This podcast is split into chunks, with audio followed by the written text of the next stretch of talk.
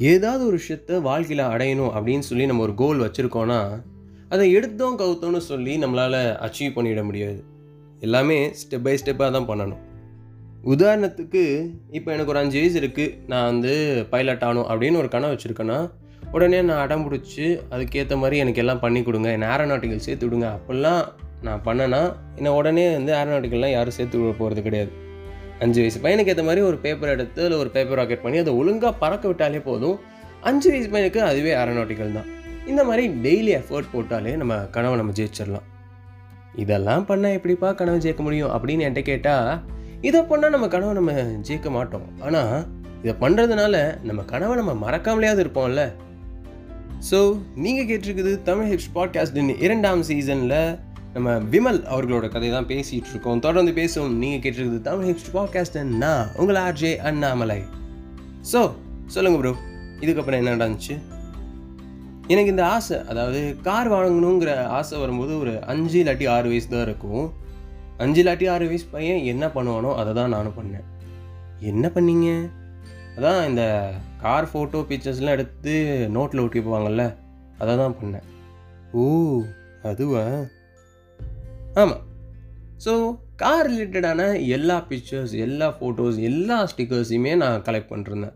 இதை பார்த்து எங்கள் அப்பா என்கிட்ட ஒரு விஷயம் கேட்பார். என்னென்னா உனக்கு கார் மேலே கிரேஸ் இருக்குன்னு காரோட ஃபோட்டோஸ் அண்ட் மேகசின்ஸில் இருக்குது இந்த பிக்சர்ஸ்லாம் ஒட்டி வச்சுக்கிற. சரி இந்த பொம்மை படம்லாம் இதுக்கடா ஒட்டி வச்சுக்கிற? காருக்கு கண்ணு முளைச்ச மாதிரிலாம் இருக்கே. அப்படின்னு கேட்கும்போது எனக்கு ஒன்று தான் சொல்ல தோணும்.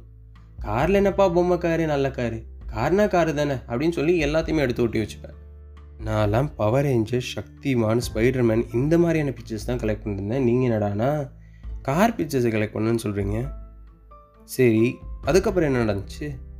என் பேரண்ட்ஸ் வந்து நான் ஏதோ ஒரு ஆர்வக்கோளாறில் தான் இதெல்லாம் பண்ணுறேன் அப்படின்னு நம்பிட்டு இருந்தாங்க. ஆனால் உண்மையிலே நான் வளர வளர இந்த கார் மேலே இருந்த என்னோடய ஆசைகளும் சேர்ந்து வளர ஆரம்பிச்சிது. எப்படின்னா இந்த தீபாவளி பொங்கல் நியூ இயர்க்கெலாம் கொடுக்குற காசு வச்சும் நான் அதிக நேரத்தில் கார் பொம்மைகள் தான் வாங்குவேன். எனக்கே யாராவது கிஃப்ட் பண்ண போகிறாங்க அப்படிங்கிற விஷயம் எனக்கு தெரிஞ்சிட்டா நானே வாலண்டராக போய் எனக்கு கார் வாங்கி கொடுத்துருவீங்களா அப்படின்னு நானே கேட்டு வாங்கிப்பேன். ஸோ என்னோட பதினஞ்சாவது வயசில் நான் இந்த டூ ஸ்ட்ரோக்னா என்ன ஃபோர் ஸ்ட்ரோக்னா என்ன ஆர்பிஎம்னா என்ன டர்போனா என்ன இந்த மாதிரியான பேசிக்கான ஆட்டோமொபைல் விஷயங்கள் எல்லாத்தையுமே கற்றுக்கிட்டேன் அதே நேரத்தில் ஒரு மெக்கானிக் ஷெல்லையும் பார்ட் டைம் ஜாப் சேர்ந்தேன். என் அம்மா வந்து ஏதோ பாக்கெட் மணிக்காண்டி தான் நான் இதை செய்கிறேன் அப்படின்னு நம்பிட்டு இருந்தாங்க ஆனால் நான் உண்மையிலே இந்த கார் ரிலேட்டட் விஷயம் இதெல்லாம் கற்றுக்கிறதுக்காண்டி தான் உண்மையிலே அந்த ஜாப்லேயே சேர்ந்தேன். ஸோ டென்த்தும் அப்படியே முடிஞ்சுது. டென்த்து முடிஞ்சோடனே எல்லார் வீட்லேயும் பொதுவாக கேட்குற அதே கேள்வி எங்கள் அப்பாவும் என்கிட்ட கேட்டார். அதாவது வாழ்க்கையில் என்னடா பண்ண போகிற அப்படிங்கிற கேள்வி என்கிட்ட கேட்ட உடனே நான் யோசிக்காம நான் ஆட்டோமொபைல் இன்ஜினியர் ஆக போகிறேன் அப்படின்னு சொல்லிட்டேன். என் அப்பா அன்னைக்கு என்ன யோசிச்சாருன்னு தெரில திடீர்னு என்கிட்ட டேய் எனக்காண்டிலாம் சொல்லாதடா உனக்கு பிடிச்சது எதுன்னு சொல்லி நான் அதிலே சேர்த்து விட்றேன் உன்னை அப்படின்ட்டாரு. எனக்கு இன்றைக்கி வரைக்கும் அப்பா ஏன் அப்படி சொன்னாருன்னு புரியவே இல்லை. மேபி நம்ம விமலோட அப்பா இப்படி கூட நினச்சிருக்கலாம்ல. அதாவது ஃபஸ்ட்டு நம்ம விமல்கிட்ட கேட்போம். அவனை சொல்லுவான் அதுக்கப்புறம் அது வேணாம். இதெல்லாம் நமக்கு செட் ஆகுது நம்ம ஃபேமிலிக்கு இதுக்கும் ஒத்து வராது. நீ பேசாமல் இன்ஜினியரிங் படி அப்படின்னு சொல்லான்னு இவர் வந்திருப்பார். அதுக்கு முன்னாடி நம்ம விமல் முந்திக்கிட்டார் போல். அப்படின்னு நான் நினைக்கிறேன். இதுக்கப்புறம் என்ன நடந்துச்சு? அப்படியே லெவன்த்து டுவெல்த்துலாம் படித்து ஒரு டீசெண்டான காலேஜில் ஆட்டோமொபைலும் சேர்ந்துட்டேன். என்னோடய யூஜிபிஜி ரெண்டுத்தையுமே நான் முடிச்சிட்டேன். முடித்தோடனே நான் எதிர்பார்த்த மாதிரியே ஒரு ஆட்டோமொபைல் கம்பெனி நான் ஹையர் பண்ணிட்டாங்க. நல்ல செலவையே கொடுத்து ஹையர் பண்ணாங்க. எனக்கும் அப்படியே வாழ்க்கை ஸ்மூத்தாக போக ஆரம்பிச்சிது. அப்படியே என் கனவுலையும் கூட நான் சக்சீட் ஆகிட்டேன் அதாவது ஒரு காரையும் கூட நான் வாங்கிட்டேன். என் பேரண்ட்ஸ் எல்லாருக்குமே வந்து ரொம்பவே சந்தோஷம். என் அம்மாவுக்குலாம் வந்து ரொம்ப பெருமைப்பட்டாங்க. அதாவது நம்ம வீட்டில் இத்தனை வருஷம் கழிச்சு ஒரு கார் வந்திருக்கு அதுவும் நம்ம பையன் வாங்கியிருக்கான் அப்படின்னு சொல்லி ரொம்பவே சந்தோஷப்பட்டாங்க. ஆனால் எங்கள் அப்பா மூஞ்சில் பெருமையை பார்த்தனே ஒழிய அந்த சந்தோஷத்தை நான் இன்னும் பார்க்கல.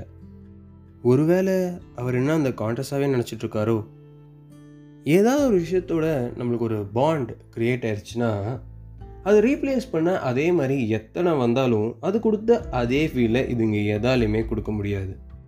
ஸோ நம்ம விமல் அவர்களோட அப்பா கிட்ட அந்த ப்ரௌடான விஷயங்கள் எல்லாத்தையும் பார்க்க முடிஞ்சாலும் கூட அவரோட முகத்தில் இன்னும் அந்த சாட்டிஸ்ஃபேக்ஷனுங்கிறத பார்க்க முடியல. ஸோ அவரை சாட்டிஸ்ஃபை பண்ணுறதுக்காண்டி நம்ம விமல் அவர்கள் என்னென்னலாம் பண்ணுறாருங்கிற விஷயத்த தொடர்ந்து பேசுவோம். நீங்கள் கேட்டிருக்குது தமிழ் ஹிஸ்ட்ரி பாட்காஸ்ட் என்ன உங்கள் ஆர்ஜே அண்ணாமலை. ஸ்டேட்யூன்ட்